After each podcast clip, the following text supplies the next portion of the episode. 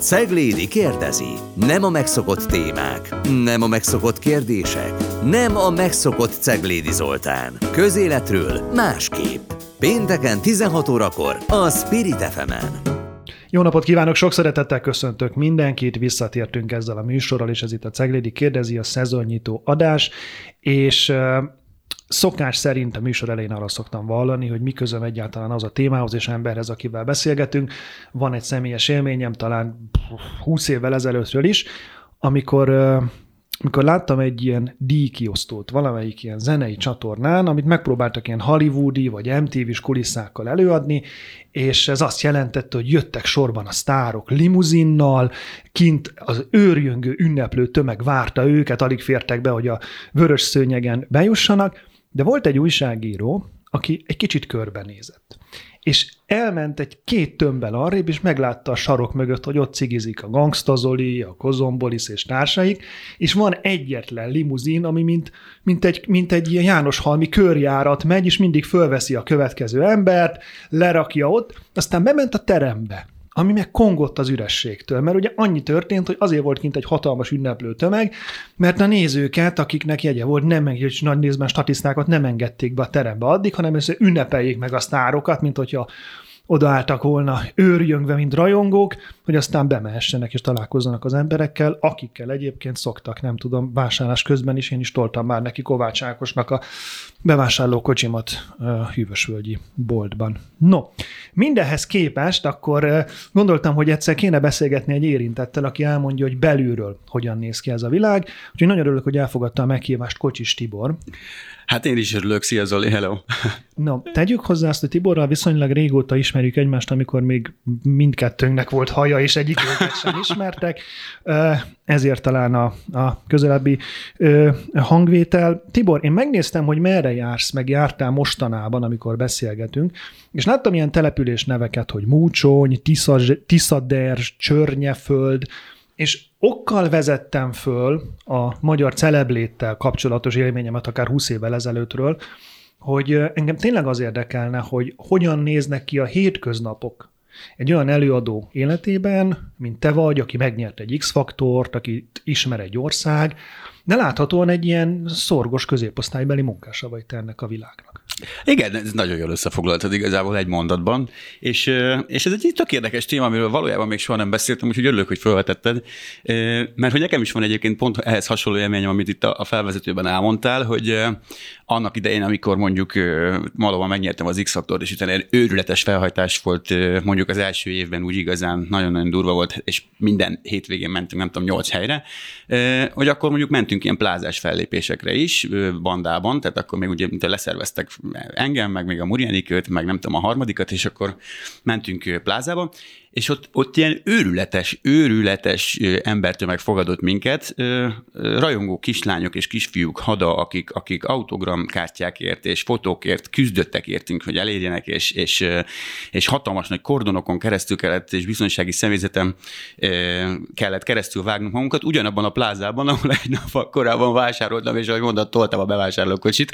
Tehát, hogy végül ez nagyon vicces, hogy vannak különböző dimenziók, kicsit mint a Stranger Things, tudod, hogy tulajdonképpen létezel egy adott dimenzióban, aztán másnap meg ugyanabban a dimenzióban valami teljesen más bőrbe bújsz, és egy kicsit ilyenek ezek az említett települések is, amiket mondtál, hogy én ott egy más dimenzióban létezem, miközben amúgy fölbukkanhatnék simán civilként is. Mielőtt eljutunk, ha már említetted a pláza fellépést, ezek mennyire voltak kompakt előadások? Tehát ott például neked szabad volt énekelned bele a mikrofonba, vagy berakták a CD-t, és onnan szólt a dalod? Hát figyelj, én soha nem playback-elek. Én se, a Duma Színházban mi se szoktam. Azt ő kicsit lehezebben letátogni az előre megírt szöveget, de mondjuk színpadon meg lehetne oldani.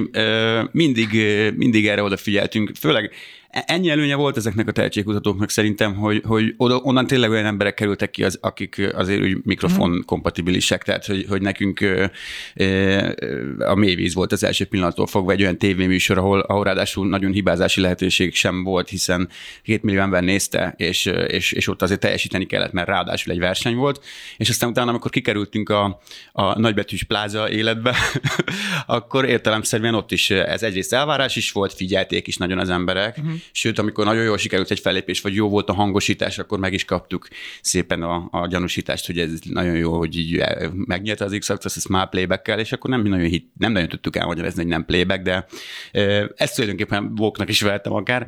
Úgyhogy erre mindig odafigyeltünk, meg a mai napig is, tehát hogy nekem a playback az egy ilyen nagyon-nagyon idegen műfaj, egy-két ilyen tévés fellépéstől eltekintve, ha muszáj volt, mert technikailag nem lehetett máshogy megoldani, én nem vállaltam soha. Egyszerűen annyira béna vagyok benne ráadásul, tehát hogy nem is nagyon emlékszem, hogy a stúdióban hogy énekeltem azt az adott dalt, mert élőben mindig máshogy szól, tehát hogy nem akarom azt lekopizni. Az utor kollégánk csinálta meg azt az egyik fellépésen, egyébként aztán talán pont Szegedváros önkormányzata rendelte meg, vagy nem tudom, hogy úgy kellett föllépniük, hogy playbackeltek, és ők ezért aztán dafke megfordították a gitárt, és nem a húros, hanem a hátsó részén pengettek, hogy világos legyen mindenki számára, hogy mi történt. No, de mi történik ezeken a kis fellépéseken? Tehát elmész Múcsonyba, nem akarok ilyen lenéző fővárosi hülyének tűnni, aki morzsolgat mindenféle vidéki település neveket, de hát nyilván az X-Faktor és Múcsony, ott van egy távolság. Mi történik ott? Van távolság. Először is ezért van egy fizikai távolság, egy földrajzi.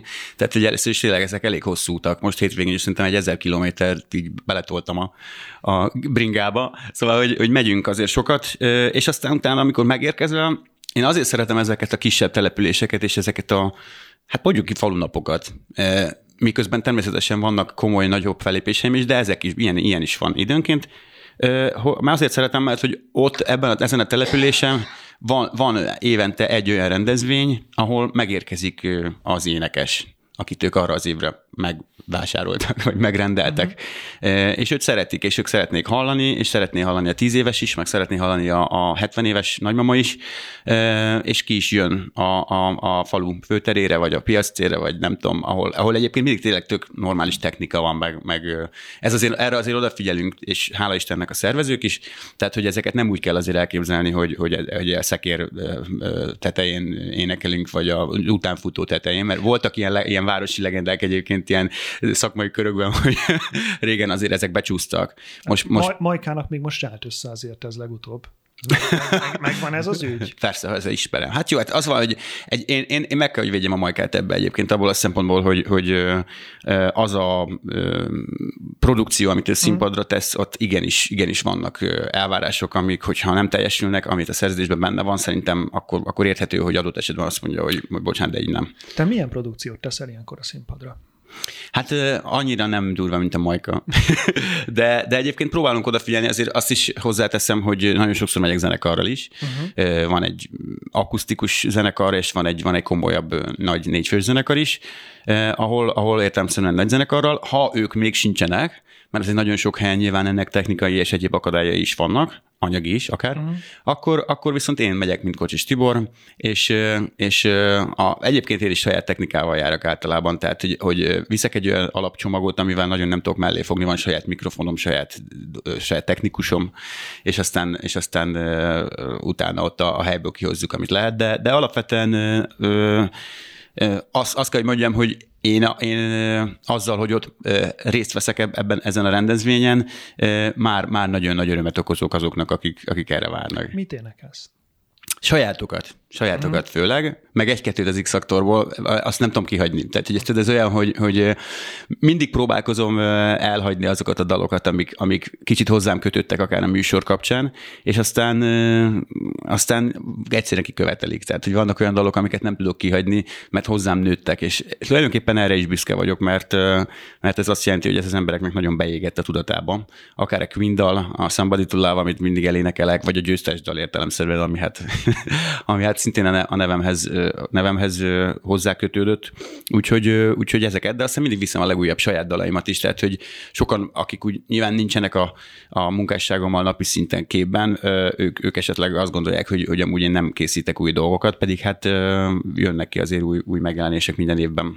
Több dal is, és most is dolgozom újon, szóval, hogy azért alapvetően ezeket szeretném bemutatni nyilván ezen a fellépésen is. A régi vágyam, a végén fogom megkérdezni, ez a minden reggeli műsorok záró kérdés, az és miben láthatunk legközelebb, és annyira szeretném egyszer valaki azt mondaná, hogy köntösben, de hogy visszatérve, mikor sikeres egy ilyen falunapos fellépés? Tehát mikor jó ez? Mikor vagy vele elégedett? Figyelj, Van kisfalunap, meg nagyfalunap. Alapvetően nyilván, de most komolyan, tehát van kisfalu, meg egy nagy település is van, és voltam már olyan, nem tudom, 300 fős településen, ahol olyan buli volt, meg olyan fesztivál hangulat, mert átjöttek a szomszéd településekről, meg stb., hogy bármelyik város megirigyelte volna. De nincs olyan, hogy kis közönség vagy nagy közönség, mert ugye a létszám az tulajdonképpen ilyen szempontból teljesen lényegtelen. Nekem sokkal fontosabb az, hogy ahány ember ott van, és aki ott van, ő kapjon valamit, és úgy menjen haza, hogy pozitív élményeket kap. És ehhez elég nekem három olyan szempár, akin tényleg azt látom, hogy valami megérintette őt, valami megindította. És pont ezért van az, hogy én azt hiszem, az a típusú előadó vagyok, és ezt most tényleg őszintén mondom, hogy én mindig kiteszem szívemet, lelkemet, ha felállok a színpadra, és soha, nagyon ritka az a helyzet, amikor arccal a gázsi felé, szoktuk mi mondani. De várjál, ez már nagyon... Az nem egy nehéz helyzet, hogy ott állsz a színpadon, eleve ezeknek egy jó része szabadtéri. Emberek jönnek, mennek. Néznek téged, látják melletted a kolbássütőt, az ugrálóvárat, döntenek, és nem mindig melletted. Vagy hogy ott áll egy darabig, de aztán látod, hogy szól valamit a másiknak, és elmegy. Hogy ez nem ver oda a művésznek, aki jött éppen. Hát figyelj, tudod, mi a helyzet, hogy ez pont olyan, mint a Szigeten a Dua Lipa nagy koncert. Abból a szempontból, hogy egy nagy fesztiválon, most tényleg akkor vegyük a Szigetet adott helyzetben, ahol ott volt mondjuk 95 000 ember egy ilyen helyszínen, és egyébként ebből valószínűleg mondjuk 5000, aki mondjuk effektíve Dua Lipa rajongó, mondjuk azon az adott napon, viszont a többiek is megnézik a nagy koncertet, mert hát kijöttünk, megnézzük, meg hát amúgy is heti bérletünk van, de mi a harmadik nap fellépőjére jöttünk, de hát mindegy, ha már itt vagyunk, nézzük meg a Duát is, és én ott pont ezt tapasztaltam, most azért jutott ez hirtelen eszembe, én is kint voltam, és óriási nagy érdektelenséget is tapasztaltam, miközben még hülyére tomboltuk magunkat, mert én viszont nagyon szeretem őt. Ráadásul volt egy kontraszt, mert előtte egy hónappal meg a bécsi koncertjén voltunk, ahol csupa rajongó volt, és akkor ott értelemszerűen sokkal nagyobb hangulat is volt. Szóval, hogy kicsiben nagyban alapvetően ugyanaz játszódik le egy ilyen helyszínen, hogy tulajdonképpen elmegyek, mert jött a fellépő, és kíváncsi vagyok a produkciójára, de lehet, hogy csak 3 dalra vagyok kíváncsi. Hát ott kell őket tartani. Ez tényleg valóban ez a nehezebbik része. És ezt te bevállalod, hogy ezek nagy részt a te saját dalaid lesznek. Én bevállalom, igen. Honnan ismerik a dalaidat? Hát ismerhetik tulajdonképpen bárhonnan, ahol ez publikálva van, értelemszerűen a YouTube. Tehát pont erről beszélek, hogy mondjuk, nem tudom, 20 évvel ezelőtt még az volt a kérdés, hogy akkor hány CD-t adtál el. Igen. Hát ez a kérdés, ez már nincs. Ehelyett mivel méred azt? Én pont lecsúsztam erről egyébként, kicsit sajnálom. Bár mondjuk, vagy ha úgy veszük, pont beleestem még, mert hogy az X-Faktor után nekem ott megjelent egy válogatás CD-m, ami még dupla platina lett, mert akkor még voltak ilyen kategóriák. És tudod, hogy akkor már újság mellékletként jelent meg a CD. Aha. Lehetett boltban is kapni, meg online természetesen megrendelni, de azt hiszem valamelyik bulvárlaphoz csatolták a CD-t, és akkor mit tudom én, 1000 forintért vagy 1500-ért megvetted az adott magazint, és akkor megkaptad a CD-t. Ez mennyi példány volt akkor, arra emlékszem? 27 000. 27 000, és ez ugye fizikai példány. Tehát, hogy akkor még ezeket a streaming dolgokat nem csatolták hozzá, akkor még ez elég gyerekcipőbe járt. Aztán szegény Subbase Monster az utoljára valami műzlis doboz mellé ragasztotta a saját albumát. Hát igen, figyelj, ma, hogyha CD eladás van, akkor most is ez ilyen benzinkutas dolog. Ott szoktam látni még nagyobb előadóknak. Ez kicsit szomorú, kicsit meg teljesen érthető, ha belegondolsz, mert hogy mindannyian, főleg egy bizonyos életkor alatt, és magunkat még oda sorolom, online hallgatunk, meg fogyasztunk zenei tartalmakat. Van, aki a YouTube-on, van, aki Spotify és egyéb forrásokból, és ez az élet az ilyen irányba haladt el, és ezt tudomásul kell venni. Hát szóval, ehhez képest kiadtál egy kazettát is nemrég. Én kiadtam egy kazettát, igen, és megtenném újra. Sőt, nagyon szeretnék bakelitét kiadni, az még egy nagy vágyam egyébként. Nekem ez a tárgyakhoz való ragaszkodásom, ami a fizikális adathordozót is jelenti, és akkor, amikor másolt kazetták, ez volt a dal címe, és ehhez adtunk ki egy ilyen single formában egy magnókazettát, és az akkor tényleg egyébként hálás is vagyok a kiadónak, hogy ezt bevállaltam, mert hogy ez nyilván akkor olyan költségekkel járt, ami garantáltan nem térül meg, viszont viszonylag először jelent meg hosszú idő után kazetta Magyarországon, tehát hogy most már egyébként biztos, hogy vannak ilyen kicsit underground-abb előadók, akik ezt újra bevállalják, de én akkor így ezt elsőként megcsináltam, és tényleg csak ilyen promóciós célzattal, de nagyon örültem neki, hogy ez is így létrejöhetett. Ez nem hozta vissza az árát, de mondjuk egy YouTube-ról, vagy iTunes-ról, vagy Spotify-ról te tudsz pénzt keresni? Hát figyelj, ezek filléres összegek. Tehát a fellépés a lényeg, és nem ez. Abszolút a fellépés, igen. És nem tudom, hogy egyébként nagyobb példányszámban, és akkor most vegyünk tényleg egy Budapest parkos előadót, aki értelemszerűen a streaming oldalakon is jobban pörög, hogy ők mennyivel több pénzt keresnek ebből, de én gyanítom, hogy ők sem ebből vesznek villát, hanem a koncertezés. Meg hát ha megnézed, akár nemzetközi szinten is a nagy világsztárok is, bár nyilván az ő streaming felületük az nem elhanyagolható, de azért elmennek turnézgatni. És nem csak azért, mert imádják csinálni, hanem mert így tudnak eljutni leginkább a közönséghez, meg így tudnak pénzt keresni. Szóval hogy a koncert, azt még hála Istennek nem tudják tőlünk elvenni. Tehát oda még kellünk, és nem hologramon fogunk megjelenni, meg nem virtuálisan. Szezonban mennyit mész? Mert most mondtad, hogy 1000 kilométer volt csak a hétvégén. Igen. Hogy ez hány fellépést jelent mondjuk? Ez most 2 jelentett, ez most úgy jött ki, hogy jó messzire mentem, aztán utána másnap még messzebbre, de ez általában így is néz ki, egyébként így a nyáron minden hétvégén, tehát a szombaton minimum 1 biztos, hogy van, de inkább 2, van, hogy 3, és ugyanígy vasárnap is néha megyek, meg van, hogy pénteken is, tehát nagyjából ez úgy kell, ez erre a hétvége így rámegy, tehát pont a fordítottja, mint egy normális embernek, hogy én nekem szombaton nem volt szabad, nem tudom, 15 éve, de hát természetesen erről szól, és hát ez kilométerben valóban nagyon sok, de én ezt a részét is már megszoktam, és mondhatni élvezem azt hogy minden egyes alkalommal valami újat hoz egy fellépés, és minden egyes alkalommal valami olyan új módon kell meghódítani ezt a közönséget. De eleve nem csak egyféleképpen csinálod, azt néztem, és érdekel, még közönségnél maradva, hogy vannak ezek a farmerdzsek is, falunapos fellépések, de ehhez képest valamikor fölöltözöl szép ruhába, és a Wolf Katival Queen számokat énekelsz. Azt kinek? Igen, a Budapest Jazz Orchestra produkciójáról van szó, ahol Queen Real Jazz néven valóban jazzesítve énekünk Queen dalokat, ami jönnek öltönyben az emberek, meg estében a hölgyek, és koktélt szürcsölgetnek mellé?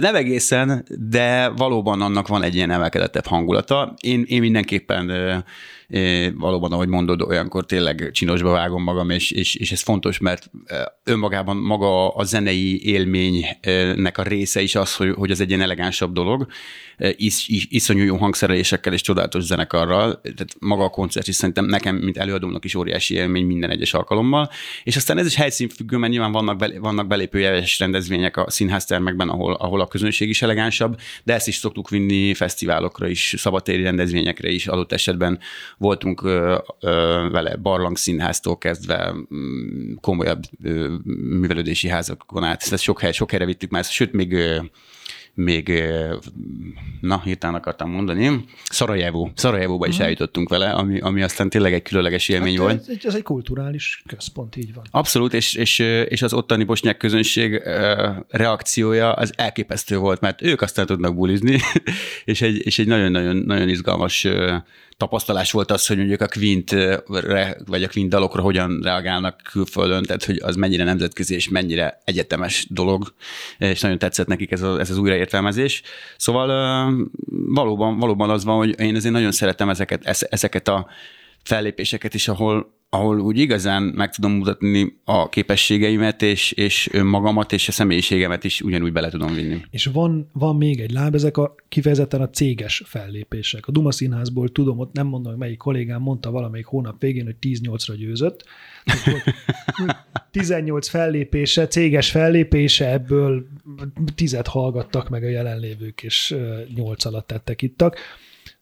Te is szoktál ilyeneket vállalni, ezt hogy kell elképzelni? Milyen az, amikor kifejezetten egy cég rendel meg egy raklapon, énekelsz 5 embernek? Nem. Képzeld el, hogy nem, ilyen soha nem volt még. Értelemszerűen vannak 25 fős cégek, meg vannak 1500 fős cégek. De az tök nehéz lehet 25 embernek énekelni. Az nagyon nehéz egyébként. Ez általában például mondjuk egy szállodának a külön termében zajlik nekik mondjuk egy karácsonyi rendezvény, vagy valami rendezvény helyszínen, ahol viszont azért jó a 25 fő, mert az a 25 fő jó eséllyel nagyon jóban van, nagyon jól ismeri egymást, és lehetőség szerint jól is akarja érezni magát. Így aztán, ha minimálisan szeretnek engem, akkor partner partnerek abban, hogy csináljuk egy jó bulit. Tehát, hogy egyébként ez sem nehezebb feltétlenül, mint ugyanezt megtenni 1500 emberrel, de vannak, amikor mondjuk egy konferencia betétdalaként hívnak, tehát, hogy zajlanak előadások egy kongresszusi központban adott esetben, ahol a cégen belül egymás közt az éves profitról, illetve az egyéb bevételekről tartanak előadásokat egymásnak váveregetve, és ez tök oké, és aztán jövök én, és eléneklem a Lásd a csodát. És aztán óriás tombolás vár ebben is. Hát Tibor, azt képzeld el, hogyha előtted főleg, hogy az ügyvezető is elmondja, hogy kiket fog kirúgni, majd utána, és Kocsis Tibor, Lásd a csodát, és akkor ugye pont nem azzal találkoznak az emberek. Igen, időzítés, nagyon fontos. Jó. Annyira csodálatos végszót adtál az időzítés kapcsán, ugyanis el kell mennünk most egy kis szünetre, utána folytatni fogjuk a beszélgetést, sok mindenről, pályádról, magánéletről, egyebekről is lesz szó, maradjanak velünk. Ceglédi kérdezi. Nem a megszokott témák, nem a megszokott kérdések, nem a megszokott Ceglédi Zoltán. Közéletről másképp. Pénteken 16 órakor a Spirit FM-en. Folytatódik a Spirit FM-en a Ceglédi kérdezi, a vendégem továbbra is Kocsis Tibor. A szünetben egy definíciós problémán gondolkodtam, hogy az helytálló dicséret, vagy pejoratív, hogyha én téged táncdalénekesnek hívlak. Imádom. Igen? Figyelj, az helyzet, hogy még a szerencsejáték ZRT-nél dolgoztam, ha már így kimondhatom a cég nevét, mindenki tudja úgyis. És ott ugye sorsolási menedzser mi voltomban léteztem, amikor értelemszerűen telefonokat is kezeltem, tehát felvettem, és akkor én már voltam a tévében, mert benne voltam a Csillag Születik című műsorban, és azért úgy ismergettek az emberek. És akkor, amikor beszédben legyettem idősebb nénikkel, akkor a második mondat, amit megismerte a hangomat, az volt, hogy maga a táncdalénekes Tibi. Hát, de ez, figyelj, onnan nézzük, hogy Máté Péter, akkor szerintem dicséret. Aztán nyilván tudok olyat is mondani, aki kevésbé, de akkor menjünk ezen végig, mert hogy azt tudom, hogy a pályád elején ott van a Lajosmizsei hivatalzenekar, aminek a jelentőségét azt nem lehet eléggé alulbecsülni. Nagyon jól informált vagy. Valóban, mert hogy erről viszonylag kevés szó esett eddig, mert... Pedig ez egy mixáti történet. Ez egy mixáti történet, nagyon egyszerű a sztori. Akkor én ott Lajosmizsén nyilván köztudottan énekelgettem már, és volt egy polgármesterünk, aki viszont nagyon szeretett gitározni. De akkor te mi voltál ott? Diák, kultúros, vagy mi volt a feladatot? Hát jó kérdés, mert hogy ez most próbálom időben elhelyezni, hogy akkor én már mit csináltam. Szerintem akkor én Kecskeméten dolgoztam a művelődési központban. Ott két évet dolgoztam, mint rendezvényszervező, és közben ugye Lajosmizsén laktam még a családi házban, és jött a Viktor, az polgármesterünk, aki mondta, hogy ő most egy zenekart fog alapítani, és én pedig menni fogok énekelni. És akkor mondtam, hogy hát jó, hát ha énekelni kell végül, és azt nagyon rosszul nem sülhet el, nagyon szívesen. És egy ilyen komoly zenekar lett összepakolva, komoly technikával, illetve a polgármesteri hivatal alaksorában, pincéjében próbáltunk, nagyon luxus, tök jó körülmények között, és nagyon-nagyon jó kis zenekar össze lett pakolva. Ez lett a hivatal. Ez lett a hivatal zenekar, vokalistákkal, billentyűvel, nem tudom, tök komoly volt az egész, és én feldolgozás zenekar, tehát ilyen tribute band, ahol hát inkább a polgármester úr kedvenceit, de az én kedvenceimet is becsempésztem egyet-kettőt, tehát volt abban azért már Robbie Williams is, meg nem tudom, kicsit ilyen új hullámosabb dolgok ahhoz képest, a korhoz képest, és én velük kezdtem el a zenélgetést, és nagyon, nagyon komoly karriert futottunk be Lajosmizse szerte. Tök jó volt egyébként, tehát hogy arra mindenképpen, hogy ez volt nekem az első zenekar, színpadi rutint szereztem, nagyon élveztem, nagyon szerettük csinálni, és aztán hát az a helyzet, hogy ebből nőtte ki magát a Soda Effect című zenekar. Egy ellenzenekar jött létre, én úgy tudom. Hát figyelj, használjuk ezt a kifejezést, nem akarok ennyire brutális lenni. De mi az alpolgármesterrel? nem egészen, de az tény, hogy a zenekarból a dobos és a gitáros úriemberrel tulajdonképpen mi egy olyan különutas rendszert, tehát gyorsan így kialakítottunk, nem gyorsan, mert évekkel később, plusz még két taggal kibővülve, és aztán csináltunk egy Soda Effect nevű zenekart, ami nekem a második zenekarom volt, és ott már tényleg olyan dalok, amik akkor a nagy kedvenceink voltak, és egy csomót zenéltünk ott ilyen klubokban, meg a környéken, de nem csak Lajosmizsén, hanem Kecskeméttől kezdve főiskolai klubokban is eljutottunk, tök jó hangulatú dolgok voltak. Boldog, megboldogult fiatalságom. Kerestem róla a fotót, lehet, hogy berakjuk kommentbe. Hogy de jó. Aztán följöttél Pestre, miért? Hát igen, ez időben 2007 volt már, amikor én fölköltöztem Budapestre, akkor már 26 éves voltam, és a kalandvágy hozott fel Budapestre természetesen, meg elsősorban a magánéleti dolgok, ami hát ugye értelemszerűen az, hogy én akkor már tisztában voltam a nemi orientációmmal, a szexuális orientációmmal, és... Ez bocsánat, mindig ilyen orvosilag körül kell írni, hogy meleg vagy? Nem. Egyébként nem is tudom, hogy ezt most miért így fogalmaztam. Tényleg, tulajdonképpen elnézést kérek. Szóval, hogy meleg volt. És hát...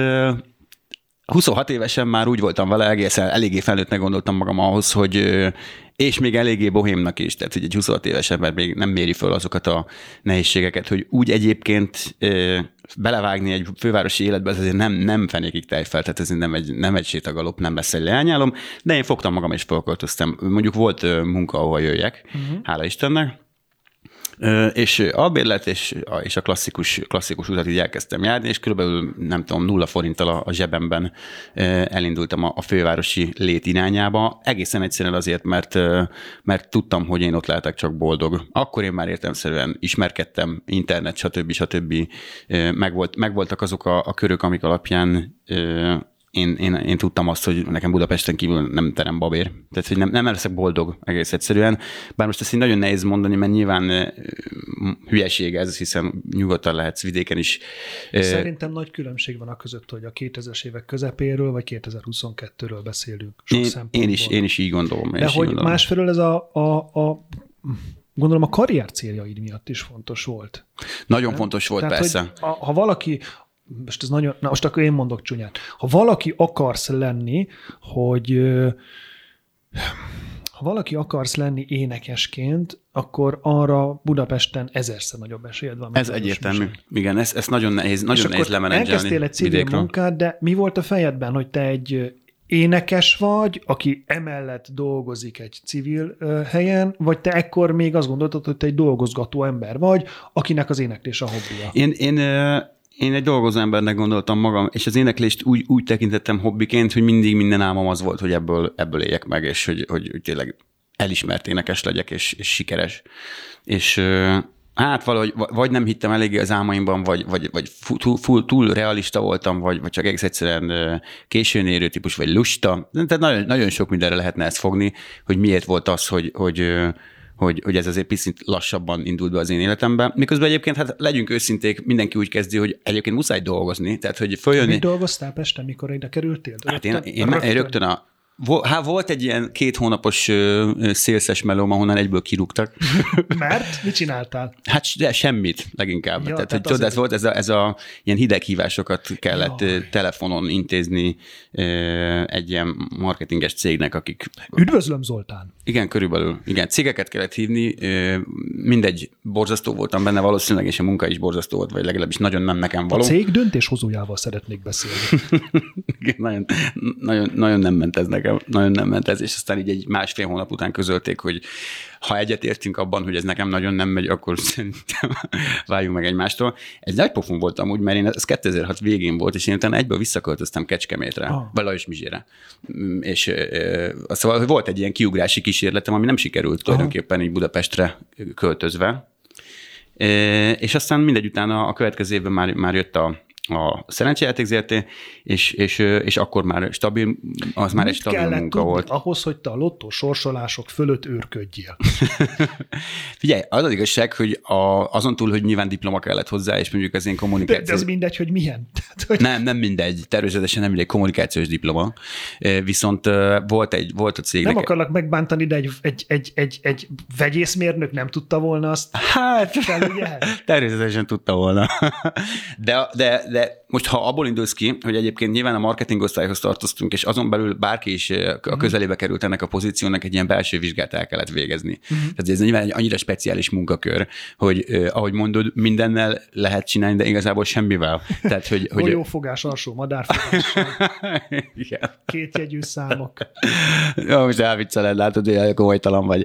De volt egy vizsga, amit így elvégeztünk, és akkor ott megtanultuk azokat, hogy mire kell odafigyelni értelemszerűen, miközben hát nyilván ez a kifelé látszó része volt csak a munkának, amit csináltunk, mert egyébként ez egy adminisztratív irodai meló volt főként, ahol ügyfélkapcsolatok, meg mindenféle oda tartozott, úgyhogy csináltunk sok minden mást is. Igen, hol tartottunk? És akkor elmentél tehetségkutatóba. Elmentem tehetségkutatóba. Hányban jártál? Tehetségkutató szédelgő, igaz? Igen. Azt nem így fogalmaztunk. Több helyen már. Hát 3-ban jártam végül is az X-Faktorral együtt, mert hogy még egészen kicsiként, főiskolásként megpróbáltam a Megasztárt, ahol szintén ilyen tévés körig jutottam, de onnan a legjobb 50-ből talán kipottyantam, és aztán jött a Csillag Születik. Ott valami olyasmi kritikát kaptál, hogy még nem törte összenő a szíved, azért nem érted. Igen, hogy emlékszel, nagyon kemény. Ami hát ugye egy helytálló kritika, nem is tudták, hogy mennyire. És én sem nagyon tudtam ezzel az információval mit kezdeni, de ők sem úgy értették. Szerintem viszont tök igaz volt, figyelj, hát ezt a Soma mondta egyébként, akivel én azóta se találkoztam, nem ismerjük egymást tulajdonképpen, de esküszöm megköszönném neki ezt a kritikát. Mert akkor nem esett jól, miközben azt se tudtam még, hogy merre van az előre, tehát hogy mindegy, én nagyon későn érő típus voltam ebből a szempontból, de az viszont biztos, hogy ő valamit ott nagyon jól látott.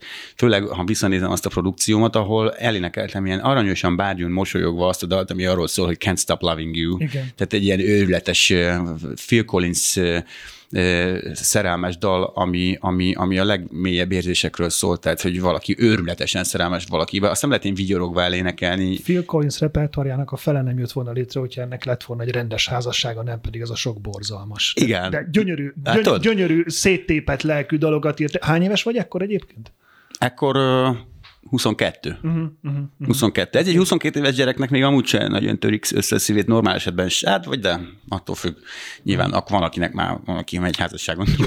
A második lépés a Csillag Születik, amiben én azt néztem, hogy az tényleg egy ilyen csalamádé dolog volt, tehát ott az évadokat nézve versenyeztek énekesek, biciklis artisták, téged egy mesemondó kisfiú győzött le, tehát hogy... Igen. Hát igen, az ilyen szempontból valóban egy ilyen nagyon fura mix volt az a műsor, amiben nagyon nehézkes volt összeereszteni tánzelénekeseket, mint én, akár mesemondó kisfiúval vagy artistalánnyal, miközben nyilván ettől lett a műsor színes és érdekes, de énekesként valóban ez az összehasonlítás így nagyon nehezen állta meg a helyét, és ilyen fura is volt ott a sok különböző produkció között szerepelni. Ettől függetlenül nekem az szintén egy ilyen óriási lépés volt abból a szempontból, hogy bekerültem egy olyan tévés produkcióba, ahol azért heteken keresztül élő adásban kellett énekelni, és teljesíteni, és ott is jó kritikákat kaptam, meg nyilván elindított valamilyen úton, amin szerettem volna járni. Nagyon, nagyon vicces volt, mert én dolgoztam mellette, és engem elengedtek a cégtől, tehát simán végignézték, hogy én ilyen tehetségkutató szédelgő vagyok, miközben fizetést kapok a cégtől.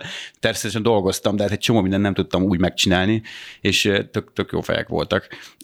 És aztán nem is lett ebből semmi egyébként, tehát hogy amilyen gyorsan, ilyen szalmalánként jött ez a műsor, meg a tévés szereplés, gyakorlatilag az utóélete is pontosan olyan sokáig tartott, tehát hogy semmi nem történt lényegében. De hát, hogy te akkor utána még visszaestél arra a szintre, ahol előtte voltál? Na hát, tulajdonképpen igen, mert a munkámat nem adtam föl, dolgoztam. Valahogy egy kicsit azt érzem egyébként, hogy akkor az RTL-nél sem volt még egy kitaposott útja annak, hogyha felfedezünk valakit, akkor egy picit tudod, felelős vagy azért, akit megszelídítettél, mint a kis herceg, hogy valamit kezdjünk már vele.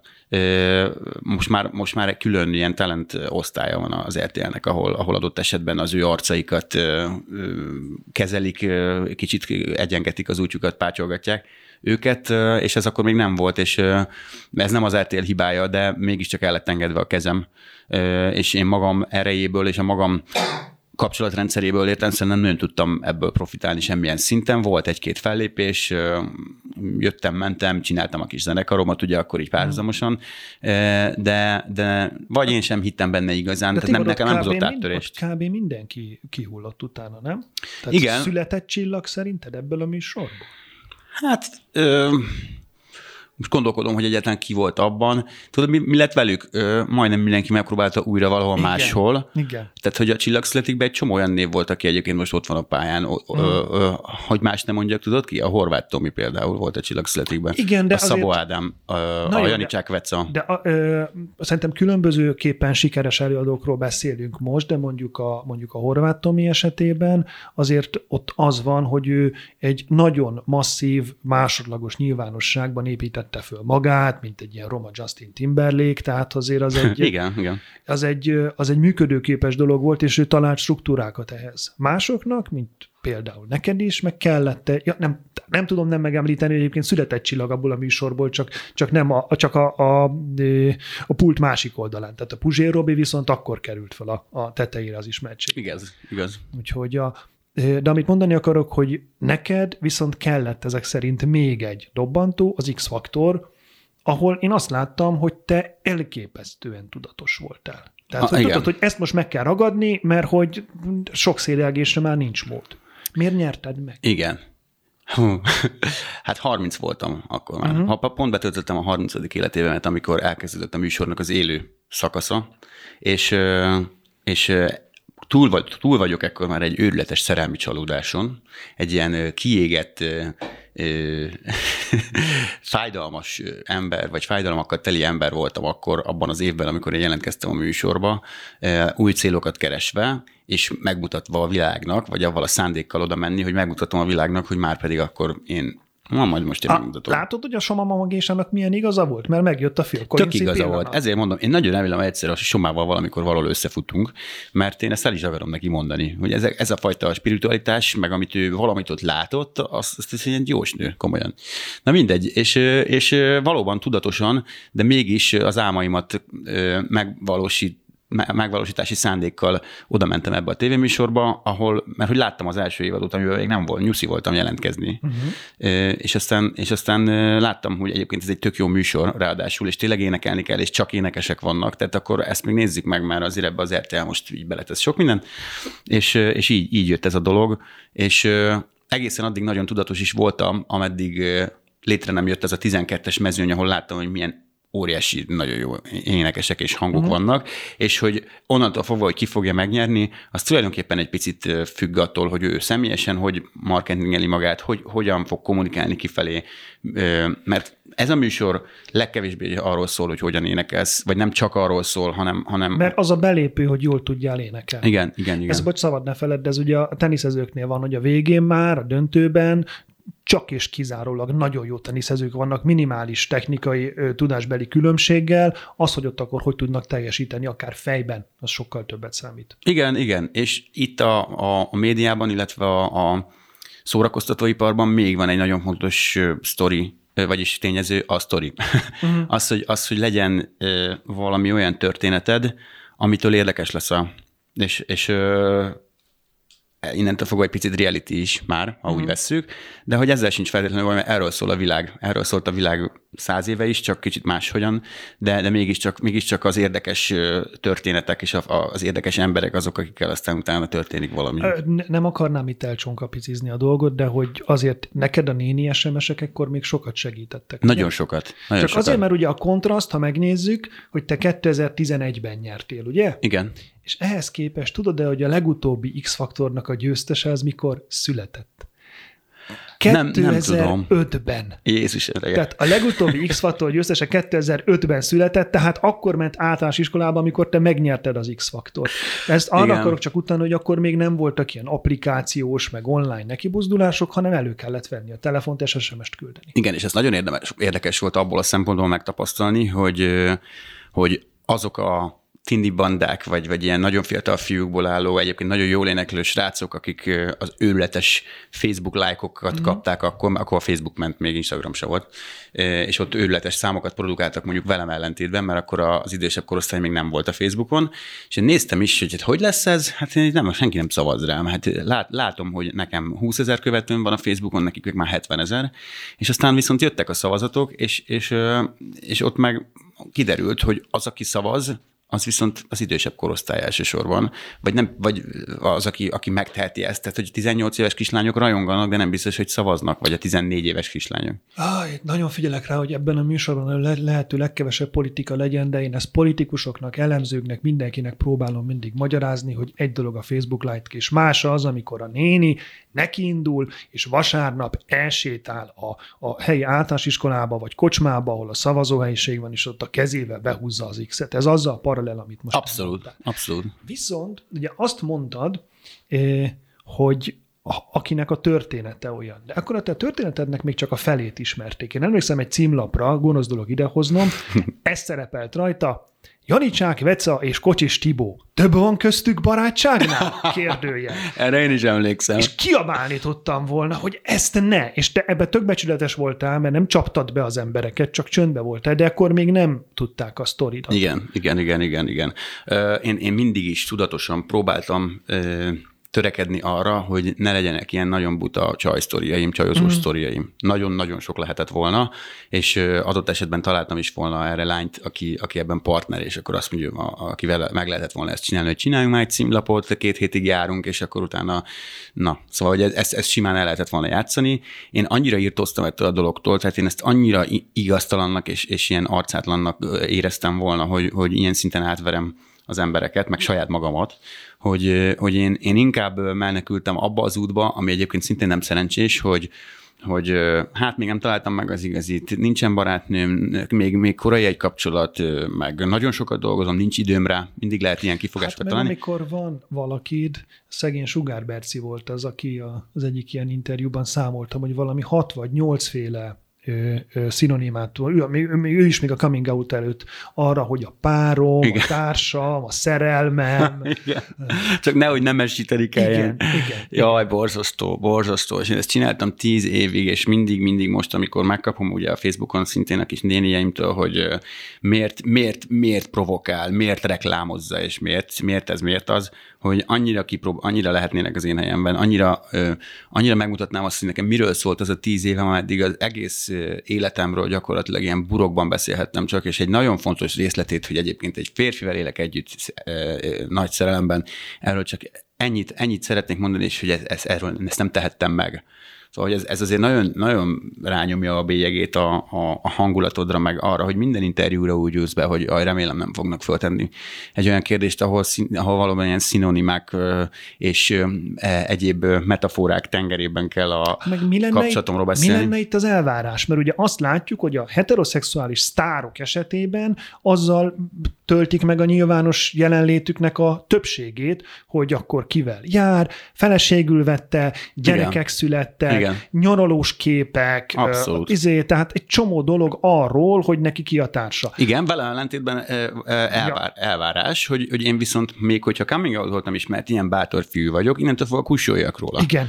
Tehát, hogy abszolút egy ilyen világban élünk, hogy köszönjük, hogy elmondtad, nincs ezzel gond, de hallgass. Innentől fogva ne beszélj róla, nem utasd meg a párodat, nem akarjuk látni, nem vagyunk kíváncsiak. Ez a power of denial, tehát ez a tagadás, a hatalma, valamiért ez az idősebb korosztályban, egyébként a fiataloknál nem, ők leszarják ezt, egyáltalán nem foglalkoznak ezzel. Illetve, ha jól tudom, azért, amikor te ezt elmondtad, akkor utána sokan azt megköszönték neked, érintettként is, hogy valaki ezzel előáll. Nagyon sokan megköszönték, és a mai napig megköszönik. És a mai napig, ha elmegyek fellépni, akkor oda jönnek hozzám személyesen fiatalabb srácok, meg idősebbek is, meg párok, és semmilyen tolakodás nincs benne, de egész egyszerűen kapok tőlük egy mosolyt, kapok tőlük egy közös fotót, valamit, egy kis emléket, amit megosztanak velem. Anyukák oda jönnek, hogy nagyon hálásak azért, hogy felnyitottam egy kicsit a szemüket, mert a gyerek őszinte lett vele, és elmondott neki olyan dolgokat az interjú hatására, amit korábban nem megvolt. Olyan, aki úgy coming out-olt, hogy megnézette otthon a D. Tóth Kriszta interjút anyukával. Ez mi is csak az, hogy és én is, menjünk vacsorázni. Ez pontosan így történt. Anyuka azt mondta rá az interjú után, hogy oké, kisfiam, értem. Mert nem tudja kimondani, mert nem merte venni a bátorságot, és én voltam helyette a szócső. Én voltam az, aki elmondta. Nézzük meg ezeket a köröket. Szerinted, vagy nem is szerinted, mi a tapasztalatod? Meg szoktak lepődni, amikor egy baráttal, rokonnal, szülővel közli valaki, hogy ő meleg?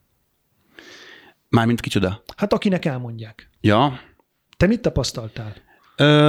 Volt olyan, kétféle, Tibor, nem mondod? Nem, kétféle reakció van erre. Az egyik az, amikor a szülőnek a szeme sem rebben, és föl van készülve erre a mondatra, és ezért föl van készülve arra is, hogy hogyan fog erre reagálni. Én apukámnál pontosan ezt láttam. Ő csak a pillanatot várta, hogy mikor fogom elmondani, és utána teljesen rezignáltan, mindenféle érzelem nélkül azt mondta, hogy semmi probléma, ugyanúgy a gyerekem vagy. Ez nyilván az ideális és az álomszerű verzió.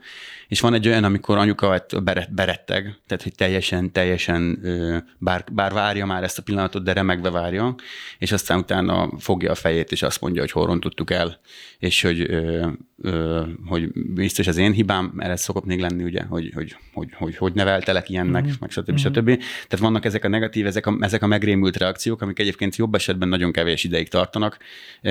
Alszik rá egyet a szülő, és aztán jobb esetben azt mondja, hogy amit kellett volna elsőként is, hogy természetesen ugyanúgy szeretünk, stb.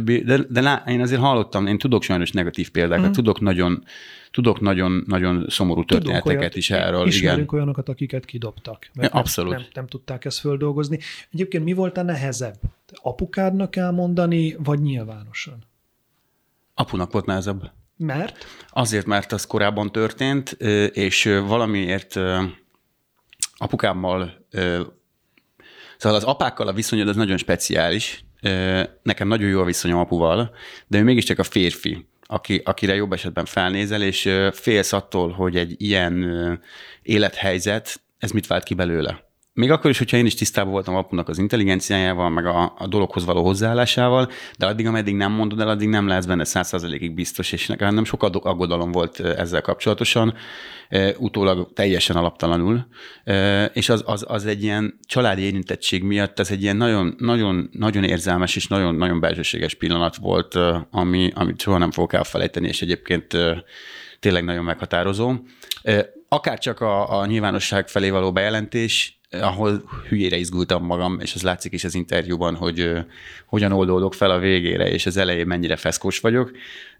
Tibor, ki fogunk tenni egy pontot itt, de csak a rádió hallgatóknak. Akik most a rádión hallgatnak minket, azoktól azt kérem, hogy menjenek föl mielőbb a Spotify-ra vagy a YouTube-ra, ott még folytatódni fog a beszélgetés ezzel a témával.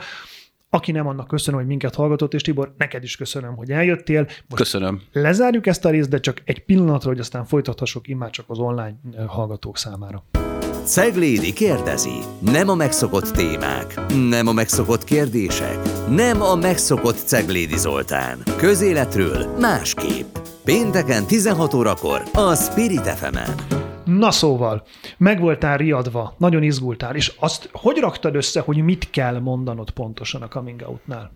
Az interjúra gondolsz? Igen, aha. Igen. Tehát, hogy ott azt gondolom jó ideig faragtad. Faragtam, és egyébként én úgy mentem a D. Tóth Krisztához, hogy szeretnék coming out-olni. Tehát ő ezt tudta. Mert sokan kérdezték, hogy itt a Kriszta csak úgy rákérdezett, és én meg egyszer csak elmondtam, vagy ez tervezve volt. Természetesen én úgy kerestem meg a D. Tóth Krisztát, hogy volna itt egy dolog, amiről szeretnék beszélni, és nálad szeretném elmondani. És mikor erre nyitott volt, akkor úgy képzeld el, hogy egyébként semmilyen részletes, idézőjelben forgatókönyvet erre nem állítottunk a Krisztával. Tehát nem volt az, hogy mit tudom én, megbeszéltük volna, hogy jó, akkor 10 perc felvezetés, és akkor utána rákérdezek. Vagy... lesz az a sztori, és abból igen. És a Krisztát is kérdeztem, hogy ő egyébként a fejében hogy nézett ki ez a beszélgetés, hogy hogyan képzelte el, hogy majd ez, és mondta, hogy ő sem nagyon gondolta ezt át, hanem ő hitte abban, hogy ott, ahogy ülünk majd az autóban, ott egész egyszerűen ki fog alakulni az a helyzet, mert mind a ketten ezt akarjuk, ezt szeretnénk, hogy akkor ez mondódjon ki. De az a mondat megvolt a fejedben, hogy hogyan fogok ezt bejelenteni. Meg, és azt úgy is mondtam. Nagyjából az egy mondat volt meg, én azt mondtam ott egész pontosan, hogy egy férfival élek együtt. Igen. Nagy szerelemben, és pont ugyanolyan párkapcsolatban, mint bárki más. Nyilván voltam olyan helyzetben, hogy van mellettem egy ilyen ember, akivel ezt megtehettem, hiszen hogyha nem élnék együtt egy férfival, csak úgy simán lennék meleg, akkor sokkal nehezebb ezt így elmondani, de így szerencsés voltam. Említetted már, hogy azért volt ezzel kapcsolatban negatív visszajelzés is. Mit tapasztaltál? Tehát, hogy mondjuk arányaiban a reakciók hány százaléka volt az, ami inkább bántó vagy negatív, és ez mi volt? Mondhatom, hogy az ezreléke volt a negatív. Tehát, ez nagyon jó. Nagyon-nagyon jó. És ezen úgy képzeld el, hogy még a sajtósom is akkor meglepődött. Uh-huh. Meg nagyjából mindenki a környezetemben, mert hogy ilyen szempontból mégiscsak egy ilyen kísérleti nyúl voltam. Azért coming out volt már ebben az országban pár ember, de azért nem sokan. És nem feltétlenül ilyen formában, hogy így kiáll, és egy interjú formájában, mindenki kicsit ilyen fű alatt, tudod, hogy így megemlítette valahol, vagy utalást tett rá, vagy egy könyvében megemlítette. Tehát, hogy mindig kicsit ilyen körmönfont módokon, úgy, hogy kiáll valaki, és egy viszonylag, sőt, nagyon nézett YouTube csatornán ad ennek hangot, olyan azért kevesebb volt, és nem nagyon tudtuk, hogy ez milyen reakciókat szül majd az emberekből, és én mondhatom, és nagyon hálás is vagyok ezért, hogy elsőprően pozitív visszajelzéseket kaptam, nagyon-nagyon sokat. És tulajdonképpen a mai napig is így van. Én ebből a nagyon csúnya, gusztustalan mocskolódásból, ami a melegeket időnként megtalálja az online térben, ebből én face-to-face nagyon keveset kaptam. Természetesen, ha felmegyek egy bulvárújság Facebook oldalára, ahol egy rólam szóló cikk van, ott ömlik a negativitás és a gonoszság. De aztán mindig azzal nyugtatom magam, hogy utána felmegyek a Radics Gigi cikkeit, megnézem, meg a Vastag Csabáját, meg a bárki másét, és igazából mindenkit utálnak. Van ebben az országban egy mesélhetnék neked, igen. Tehát, hogy ez egy létező történet. Egyébként én azért örültem, amikor először a csávóddal, és beszéljünk majd az ő státuszáról, közös fotó készült, mert ugye az egyik negatív visszajelzés az szokott lenni, hogy valaki ebben az ilyen heteronormatív környezetben saját magát csak azért, mert heteroszexuális, rögtön sokkal férfiasabbnak is gondolja, és akkor vannak ezek a 62 kilós lépcsőre fölmenni képtelen nyomik, akik, hogy így a melegek, úgy a melegek, és mondják-e sokkal csúnyában, és akkor ott vagytok ti ketten, csúcsformában, ha összeadom, az olyan 250 kiló. De tényleg, mint a... Ne túlozzunk.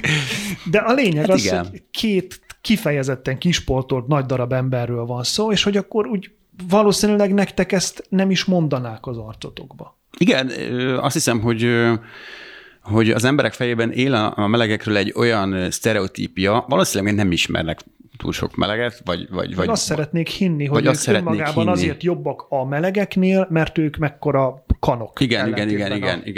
Feminin melegekkel. Miközben azt látom, hogy ezt teljesen, majdnem, azt nem mondom, hogy megkezd megfordulni, mert nyilván nem, de azért nagyon sok példát és ellenpéldát látok mind a két irányban, de leginkább arra is, hogy azért a melegek körében férfiasnak lenni, az nem egy ilyen ördögtől való dolog.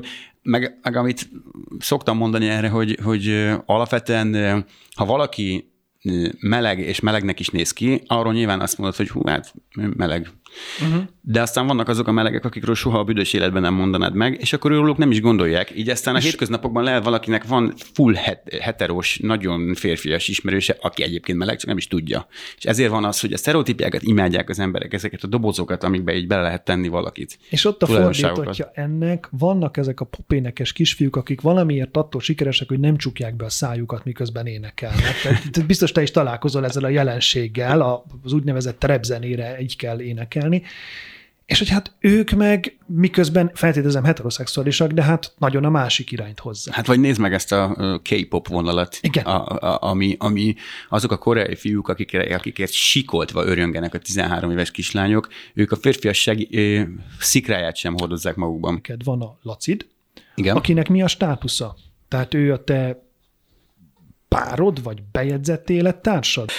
Nem vagyunk még bejegyzett élettársi viszonyban, de hát miután Magyarországon ez a törvényes útja ennek ezért, és hála Istennek ezt legalább lehet, ezért ez tervben van. Az erről szólt? Tehát ezt készíti elő? Tulajdonképpen igen, bár ezt a Laci ilyen meglepő módon nagyon hamar így meglépte, már, vagy hát még a Covid előtt valamikor, nem tudom, 3 éve, és bár nagyon örültem neki, de az engem is meglepett egyébként, viszont nagyon jól esett, és aztán utána mi elkezdtünk tervezni egyébként egy ilyen regisztrált értási kapcsolat dolgot, csak aztán jött a Covid, meg minden egyéb, meg szeretnénk hozzá lagzit, és az viszont pénzbe kerül. Így aztán erre még nem került sor.